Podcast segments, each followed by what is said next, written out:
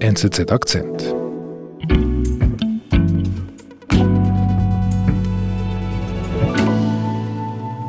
Para foi domingo? Mhm. Ah. Non, mais après, viens, moi, ben, avoir bosom. Fabian, was hast du mir da Interessantes mitgebracht?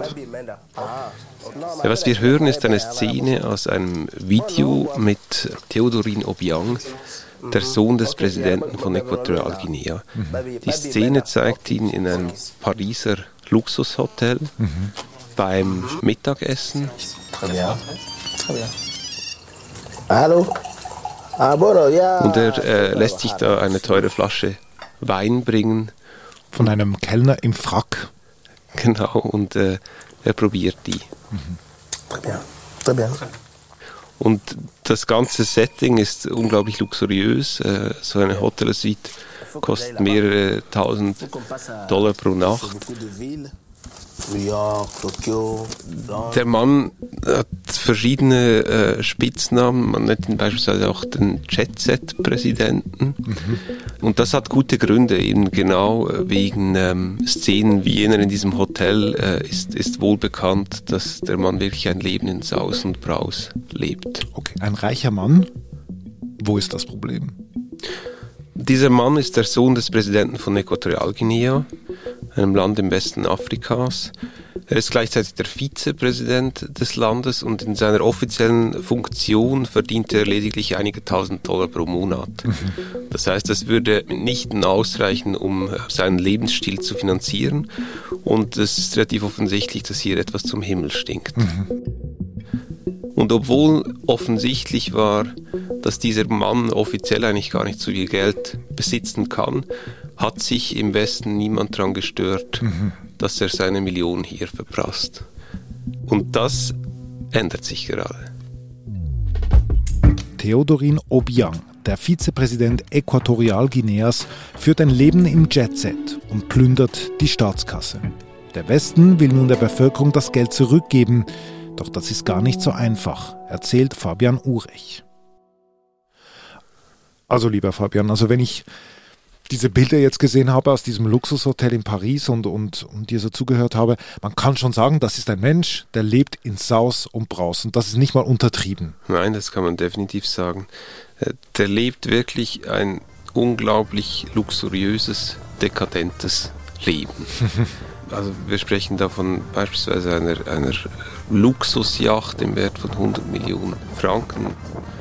Wir reden von mehreren Villen in verschiedenen Ländern. Wir reden von beispielsweise von einem Stadtpalais in der Nähe der Champs-Élysées äh, im Wert von rund 100 Millionen Euro. Das hat 100 Zimmer, das hat ein eigenes Hammam, das hat ein eigenes Fitnessstudio. Mhm, mhm. ähm, wir reden von äh, verschiedenen Luxusautos, die äh, teilweise mehrere Millionen kosten je. Wieso weiß ich das alles? Genau, das hätte ich jetzt gerade gefragt. Der Mann, der teilt das alles sehr freizügig mit. Mhm. Das heißt, wenn man Theodorin Obiang auf Instagram beispielsweise folgt, dann kriegt man ziemlich genau mit, welche Besitztümer der hat, weil er die so freizügig gegen außen präsentiert. Und das sind ja keine Schnappschüsse oder so, sondern er, er bearbeitet die, er unterlegt sie mit Musik, also er gibt sich Mühe, das zu zeigen. Ja, auf jeden Fall, der inszeniert sich sehr professionell, teilweise auch sehr aufwendig. Er zeigt sich auch an rauschenden Festen. Und dazu passt, dass er, sich selbst auch oft nicht als Theodorin äh, bezeichnet, sondern er nennt sich Teddy. Ah, oh, Teddy. Okay, viel besser für mich. Also dieser Teddy, der führt ein richtiges Leben in Saus und Braus. Er ist der Sohn des Präsidenten von Äquatorialguinea. Aber woher kommt denn dieser Reichtum? Ja, Äquatorialguinea ist ein spezielles Land. Das ist sicher auch für afrikanische Verhältnisse ein Sonderfall. Mhm. Das ist ein kleines Land in Westafrika, rund 1,4 Millionen Einwohner. Mhm. Also sehr klein. Sehr klein, aber sehr viel Öl. Aha. Und ähm, das führt dazu, dass offiziell das Pro-Kopf-Einkommen in dem Land höher ist als fast in allen anderen afrikanischen Ländern. Es liegt bei ungefähr 8000 Dollar. Also das, das reichste ist, Land Afrikas fast. Kann man so sagen, auf dem Papier. Mhm. Aber gleichzeitig ist es wohl das Land, vielleicht weltweit, wo sich eben dieser Reichtum am ungleichsten verteilt. Okay, das heißt? Ähm, das heißt, das kann man eigentlich relativ eindrücklich an Statistiken ablesen. Die Lebenserwartung liegt beispielsweise lediglich bei 58 Jahren. Die Kindersterblichkeit ist ähm, höher als in sehr armen Ländern wie Sudan oder Burundi und rund drei Viertel der Gesamtbevölkerung lebt in extremer Armut. Okay, das heißt im Umkehrschluss, wir haben es mit ganz, ganz wenigen, also vielleicht sogar weniger als ein Prozent der Bevölkerung von Äquatorialguinea zu tun, die den ganzen Reichtum, diesen ganzen Ölreichtum an sich zieht. Genau, und, und, und eigentlich könnte man auch sagen, es ist vor allem eine Familie, ein Aha. Clan, der profitiert, nämlich der Obiang-Clan. Aha. Und die plündern einfach diese Kasse, diese Staatskasse. Die machen sehr offensichtlich überhaupt keinen Unterschied zwischen dem eigenen Portemonnaie und der Staatskasse. Okay. Jetzt ganz am Anfang unseres Gesprächs hast du gesagt, jetzt tut sich was. Das hast du so wörtlich gesagt. Was hast du damit gemeint? Ja, Teddy konnte eben sein Vermögen relativ lange sehr frei ausgeben und Von ablegen. wie viel sprechen wir da eigentlich? Mindestens von Hunderten von Millionen von Dollar. Ach so, okay. Ja. Wahrscheinlich deutlich mehr, wahrscheinlich sind es Milliarden. Der konnte Immobilien kaufen in verschiedenen europäischen Ländern, in den USA, in Asien, in Nahost. Der konnte sich ähm, mit einflussreichen Leuten umgeben. Eben Luxusautos waren, war immer ein, ein großes Thema. Und dann hat sich das aber jetzt, ich würde sagen, in den letzten zehn Jahren langsam geändert. Mhm. Also voran ging eigentlich ähm, zuerst die USA vor zehn Jahren. Die haben das Vermögen von Obiang konfisziert. Darunter war eine riesige Strandvilla in Kalifornien. Mhm. Dann in der Schweiz, das war vor ungefähr fünf Jahren, wurden unter anderem 25 Luxusautos in Genf konfisziert und später verkauft. Und jetzt zuletzt in Paris wurde auch Obiangs Vermögen konfisziert und da geht es sogar um 150 Millionen Euro. Also das ist ein ziemlich großes Ding auch für die französische Justiz. Okay, und das ist ja sehr viel Geld, was hier konfisziert wird von Frankreich, USA und der Schweiz. Was passiert damit? Was passiert danach, nach diesen Urteilen?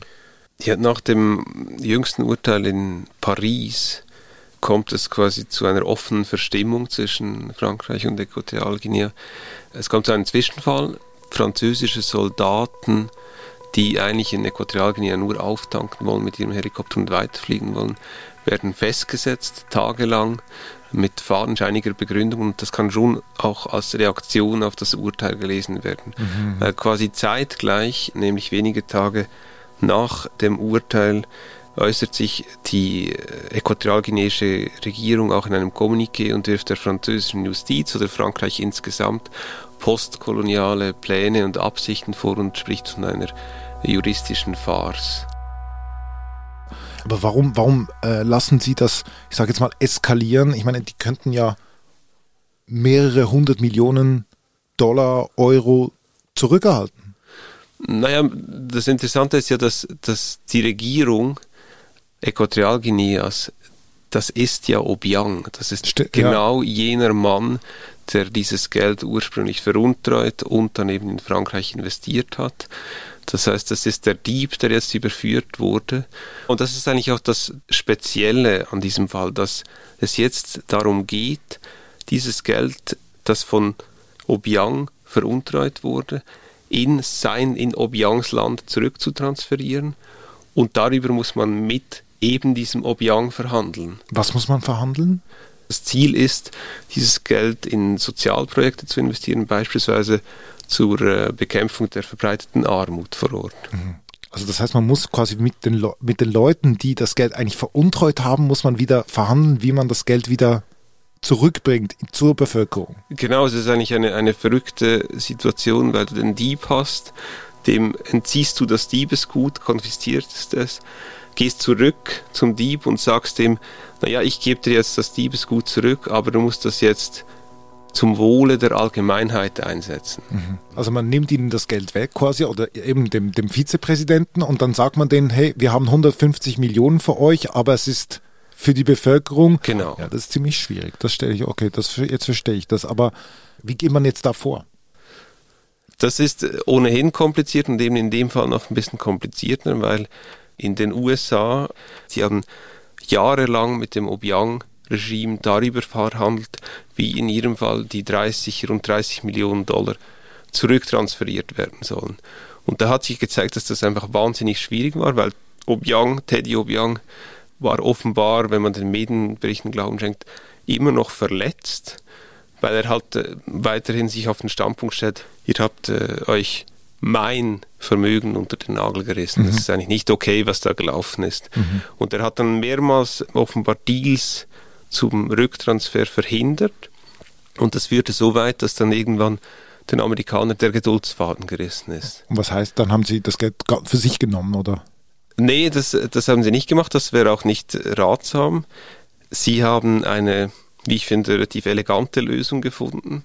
Sie haben mit dem Gegenwert des Geldes Moderna Covid-19-Impfstoff gekauft mhm. und diesen nach Äquatorialguinea geschickt. Okay, das kommt dann natürlich der Bevölkerung zugute. Man kann sich ja nicht äh, 30 Millionen moderner Impfungen nur für den Obiang-Clan reservieren. Genau, das kommt der Bevölkerung zugute und es ist sogar so viel Impfstoff, dass der ausreichen würde, um die gesamte Bevölkerung doppelt zu impfen. Okay, also das heißt, man versucht zusammenfassend, man versucht wirklich eine Lösung zu finden, um irgendwie an diesem Clan vorbei dieses Geld da vorbei zu schleusen. Die USA haben jetzt gefunden, wir machen das mit den Impfungen, die Schweiz. Genau, und vorbeizuschleusen ist eben nur halb richtig, weil man braucht quasi die Zustimmung mhm. des Regimes. Weil wenn man die nicht hat, und dann beispielsweise das Geld einfach der Weltbank für ein Projekt überweist, ist es relativ gut möglich, dass dann der Clan das Geld sich trotzdem unter den Nagel reißt. Das heißt, es geht nur zusammen. Hm. Und die Schweiz und Frankreich, die haben noch keine Lösung gefunden dafür. Nein, die Schweiz verhandelt jetzt etwas mehr als ein Jahr. Es ist praktisch unmöglich, äh, über den Fortgang der Verhandlungen etwas in Erfahrung zu bringen. Man spricht offiziell von konstruktiven Gesprächen. Aber wie ich höre, stellt man sich in Bern schon auf sehr lange und langwierige Verhandlungen ein, weil man eben auch vom Beispiel der USA und rein von der ganzen Übungsanlage her weiß, dass das schon relativ kompliziert werden wird. Mhm. Du deutest es ja an, also bei Teddy Obiang haben all diese Verhandlungen und all diese Gerichtsfälle zu keinem Umdenken geführt. Also da könnte er jetzt auch sich ein bisschen geläutert haben nach diesen Urteilen.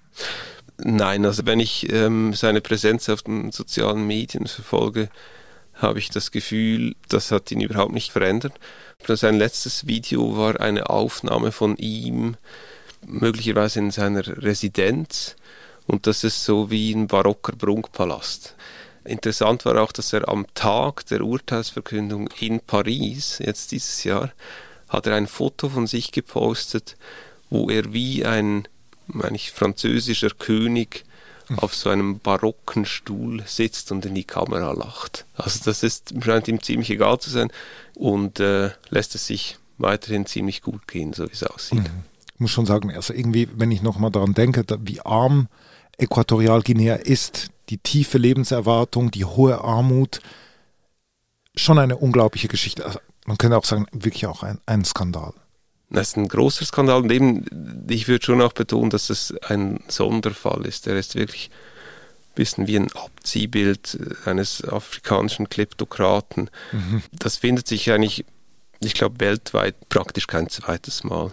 Einerseits wegen der, der enormen Summen, wo wir hier drüber sprechen, dann wegen dem Geltungsdrang von, von dem Mann, eben, dass man ihn so nah verfolgen kann wie er da in Saus und Braus lebt. Und dann insbesondere eben auch wegen der Diskrepanz zwischen seinem Lebensstil und der extremen Armut in, in seinem Land.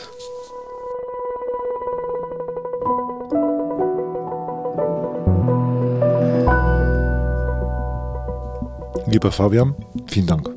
Danke dir.